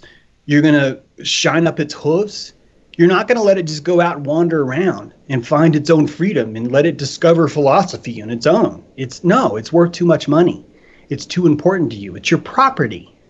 It's not a living thing, it's your property. Why? Because billionaires collect people, they don't collect money. yeah, I can definitely agree with that. Spot on. Yep. Spot on. Wayne, since we have James here, is there anything else uh, in the transhumanism department you want to talk about while we still have about 20 minutes left? Uh, James, have you ever looked into uh, you know the whole idea of neuro nanotech in regards Uh, to transhumanism? Yeah, but not enough to to be anything more than just a neophyte, you know. Okay. Yeah, it's it's something that I, I've uh, delved pretty deeply in, and I can tell you, it looks to me like the technology is quite a bit further along than what they would admit in the mainstream. And uh, you you can see places like DARPA and uh, IARPA and different places like that are, are kind of taking the lead with this. And uh, what they they're admitting publicly, what you have to understand is. Uh, you know, within the, the black budget community or the black projects community, they're probably way ahead of the game of what they admit in the public. So uh, I think uh, that right now, uh, what's going on with a lot of these different uh, adjuvants and such and vaccines and various other vectors, things they're spraying in the sky, I think a lot of this is actual nanotech that we're taking in, in our bodies at this point, and uh, they're they're using these. They're they're helping with these to set up the way to come for a lot of this transhumanist uh, agenda that's that's rolling out. So that's what I see going on. And I once again, I mean, I'm I'm looking at this through scientific journals and things like that. I'm not. This isn't woo woo stuff. I'm looking at. Yeah, yeah. Uh, it, it exists. It's out there. People don't want to admit it. Once again, it's one of those things. They don't want to look at it, like, like you just said. But it, it's definitely there and I think it's something that uh, you know needs to get looked at a little bit more carefully because there's really no oversight for it by anybody with any objectivity whatsoever at this point, and uh, it's it's basically your intelligence community and uh, military industrial complex uh, that are running these things, and you know very few people, I'm sure, are actually uh, hitting the gas pedal on it to to say where it's going and what they're going to do with it. So it's something that I think needs more oversight than what it has.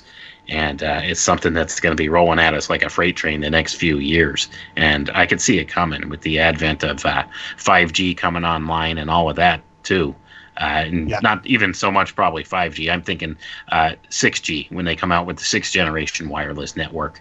Uh, it's going to be even more telling because uh, uh, even with the the advent of 5G, I've, I've seen some things to indicate that current events going on may have some relation to that. And I mean, I'm I'm not talking just hearsay and uh, you know some of the things you see more commonly out there.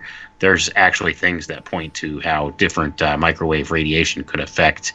Uh, nanotech devices in certain ways and uh, you know biological nanotech devices so things based upon uh, viruses technologies being built upon viruses and things Zika. this stuff's really going on yeah, there, there's a genetically engineered mosquito now, thanks to Hillary Clinton. Uh, I mean, Chelsea Clinton. I'm not saying she made it, but she's been her big pet project. Um, in fact, right after the Zika uh, vaccine came out, when uh, uh, Demar, uh, Sylvia Demar, I'm sorry, I'm getting that name wrong, but she she was going to testify in D.C. She went to the pool to swim. She's an avid swimmer from Florida, uh, real fit. She drowns in the middle of the day in the pool, like right before she was going to uh, uh, report to the FDA about the, the Zika, about how bogus it is, but more importantly, how an engineered mosquito would be vitally dangerous um, to the Florida panhandle. And uh, she wasn't allowed to give that talk. And two days after she drowned, Chelsea Clinton posts a picture of mosquito uh, with something like "Victory, victory is here," or uh, "Let's give a shout out for the little mosquito that, that made it," or something. It- it's it's Yep. right now in Texas, Louisiana, and Florida, right now, because of Right. because of the Zika psyop, they have released those mosquitoes, and Great. those mosquitoes are now fall, flying around, trying to vaccinate you. They're trying to inject into you for your safety, for your safety. And if you look back at the Zika, where was that found? In Sheriff Scott Israel's home county, Debbie Wasserman Schultz, on an abandoned lot in Miami. One case of Zika was found, and it wasn't even in a human. Someone had the forethought to go to an abandoned lot and take a sample from a mud puddle and determine that Zika now is here.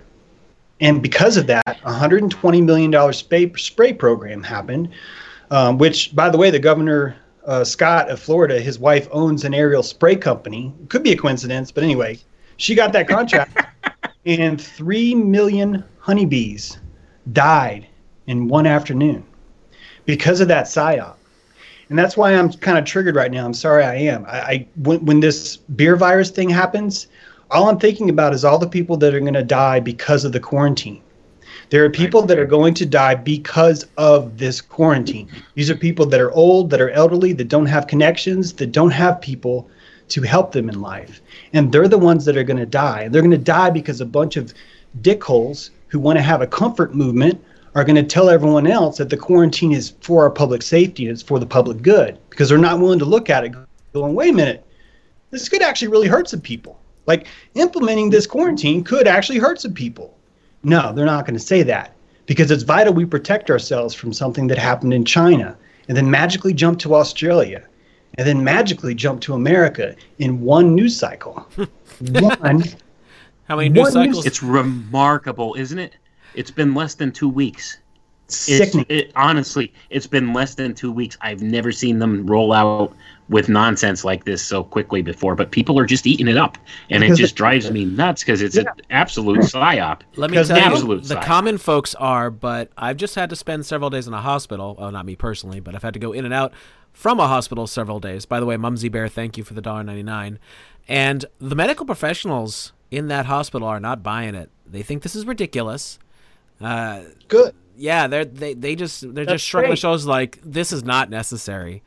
And Thank I couldn't get in the door without being asked the same bloody questions 500 times. No, I haven't been able to go out of the country since yesterday when, you know, it takes longer than that and in out in out in out. Today, they took my temperature even and I laughed at them and said, "Well, that's good. It's like good luck with that. I just drank coffee." Meaning uh, I drank something hot. It's not going to be accurate. Yeah. Yeah, Well- that is insane. I live in a town that now has no vegetables or fruit, and all the restaurants are having to throw away their vegetables and fruit because they're not allowed to be open anymore. Not even for that's, takeout? That's what I've got on here. Say what? Not even for takeout?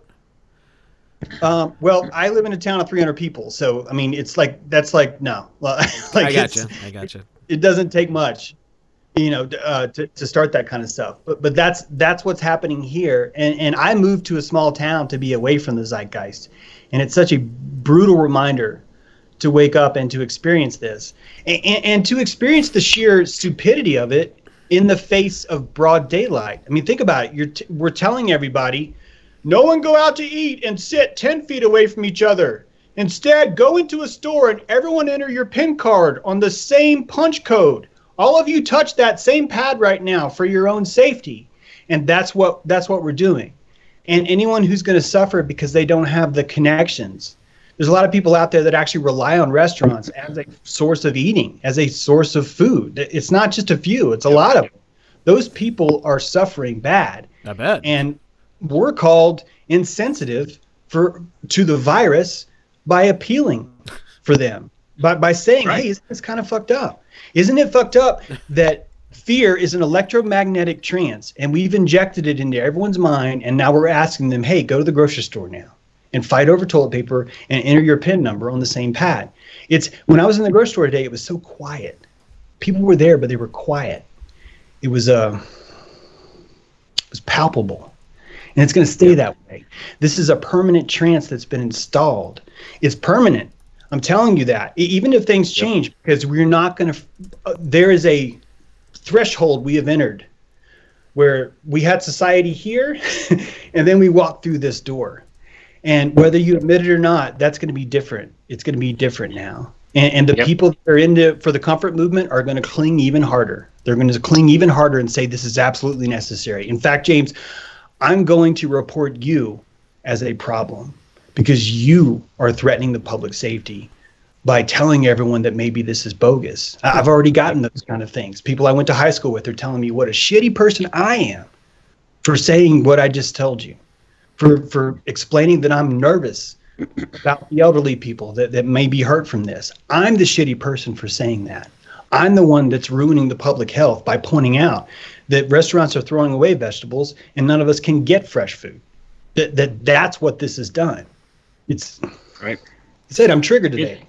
it is. It's it's very mind numbing because uh, this is exactly what's going on. On one hand, they're saying no social gatherings of more than ten people. They they're literally saying that, and then well, Well, how I do saw you go that to the today. grocery You store? out the window. How do you go to the grocery store? There's more than ten people there. I guarantee you. Uh, and and that's the thing. I was at the grocery store today myself, just you know, getting some things. The toilet paper aisle was empty. This still boggles my mind. Like, what is people's fascination with toilet paper? I've been trying to figure Like- that out, but they had signs up that you couldn't buy more than two packs. So I hate to buy into the hysteria, but I bought two packs just to make sure. I was like, is there really going to be no toilet paper? That's insane. And that's all part of the psyop too, because you will go do that because it's like, hey, there's no toilet paper anywhere. I better stock up when I see some, you know, so that way you actually have it. But Well- it, it's it's ridiculous. It's just beyond the pale. People are more worried about that than like food, you know. Confession. Confession, I went to the store today and I was like, if there's not coffee and half and half in here, it's gonna get some uh, That Walking could be Dead. ugly. Walking Dead going on. Yeah. Trust me, I, I, I, I know. I had to buy four tiny half and halves. Oh, really? That's But all I- I had. Yeah, I still got it. So, so yeah. Now I'm like, I've got a fort up on the roof, and on the roof I've got like my coffee and my half and half, and uh, we- we got a turret thing going on. So we're ready to fight. Well, we've only got about 10 Gotta minutes left, guys. Anything you want to get out uh, since we seem to be reaching a lot more people these days? Uh, we're up to like th- over well over 300 on YouTube. But let's see how the DLive. Uh, we've been fluctuating between two, 230 and 260. So we're slowly but surely growing, and I'm really glad to see that. But I'll, I'll take a moment to say thank you so much for coming on, James. I know it was, I kind of got a hold of you last minute, but uh, I want to try and grow these weekly live streams to get more in, in interesting people because uh, Wayne and I have known each other a very long time, so we're kind of very familiar with each other. So it's cool to throw someone else in the mix and keep the conversations interesting. Yeah. I feel like this is a prom date when you called me. I was like, holy shit, yeah, I'll totally do that. Thanks a lot for having me on. Seriously. Oh, uh, my pleasure, dude. thanks By the way, everybody uh, loves you. I've been trying to follow the chat as much as I can, and just person after person, just totally, totally loving what you're saying, what you're doing. The one that caught me way earlier, about an hour ago, someone said that you, you must feel you're in a safe place because you're really letting it loose. And I thought the same thing early on. I was like, he's just letting letting his guns fly, and I'm I'm thrilled with that. I'm glad that you feel comfortable enough to do that here. You know. Yeah, it's not really like a, a bravery thing. It's more of just a complete naivete and an embracing of um, this this motor I'm talking about. It's just it's just like if I don't embrace this now, I'm gonna die because I'm gonna turn into one of them. And so even if they come for me, I want to make sure when they come that they pull me like this. That that this is how they take me. You know, it, it's it it. I am because I don't. I have a special situation. Um, I I don't have a family. Um, something really kind of just awful to me happened in, in my relationship to where it just really just kind of like oh, and so I'm not really in a. Uh, it put me in a different state completely. That's when I really opened up. That's why most of the friends that used to know me, if, if people love me here on chat, go to my Facebook and look at my old friends, how much they fucking hate me. It- it's But are they all normies? Are they all people who just don't get it? It- it's uh, here's what it is. I- I'll tell you something. Here's really what it is. If you're in front of someone else, if you meet someone else, they actually do not approve or disapprove of you because of you're nice. I, realize that we tell each other that's how it works. No, no, no. You develop friends by being predictable. You can be an ornery asshole and really be someone's good friend as long as you are consistent. It's all about consistency. Why? Because the reptile is not going to freak out Be- because the, the check one is is it novel okay what does a reptile do if it's not novel he dismisses it it doesn't matter to him anymore so what i have is i have a bunch of friends that i grew up with that are seeing novel behavior from me. They're they're like why the fuck are you acting this way? Why are why are you opposing things? Why are you questioning vaccines? Why are you doing this? Why are you doing that? And it, it threatens Because your brain works. they feel like I, I betrayed them. They feel betrayed by me because we established this situation for a long, long time where I was always reacting in a predictable way to them. That's why waking up is so expensive because others around you, it's not that you're waking up really that makes them mad, it's that you're violating their comfort. You're making them Yeah. burn calories that they didn't allocate that morning to you. They're like, no, Good way to put it. You're supposed to not make me burn calories. You're supposed to do the opposite. And here you are telling me that there's vaccine injuries. Those are calories that I don't have, James, because I have to pay my mortgage. and that's that's literally what you see happening all around you all the time. It happens to me too, you know. I mean, I go through the exact same thing. I am not woke. I am awakening. I am in a trance of awakening as much as I can. I try and stay in that trance. It's a trance, awakening. You never wake up. You're, you're awakening, which means you're always like, I'm a fucking reptile that would fall for anything. You know, it's like, wake up, dude. You're constantly stalking yourself. And that requires massive calories, calories I wouldn't have if I had a family and I was trying to, you know, and I was at work. I wouldn't be able to do or say the things that I want to say. I wouldn't be able to read and explore the things I have. So I, I have a very special opportunity. And I hope people see that I'm busting my ass as hard as I can to get as far as I can ahead and leave as much uh, breadcrumbs and intelligence along the way for anyone else in the future that needs that as ammunition that can pick that up and go, ego is good. I reject you calling the ego bad, sir. like that, that that's gold. That, that's an alchemical spell that I left for them that now they have to carry on. So my goal right now is just to man, I'm writing these spells as hard as I can. Like, here's a defense from racism. Here's a defense from xenophobia. Here's a defense from just as as hard as I can, as fast as I can, because it's literally the only thing I can think of to do. You know, that that makes me feel like I'm contributing or helping in some way. So it's a purely selfish uh, comfort motivation for me, if you think about it. I, I'm I'm simply trying to feel more comfortable in the situation that we're in. Why don't you take a few Oh, I minutes could here, James? relate to that. Oh, sorry, Wayne. We have a lag. We keep That's stepping okay. on each other. James, I know we only have a few minutes left. Not that it matters if we go over, but uh, why don't you give out everywhere uh, you are, all the things you've got available, let people find you because you're awesome, dude.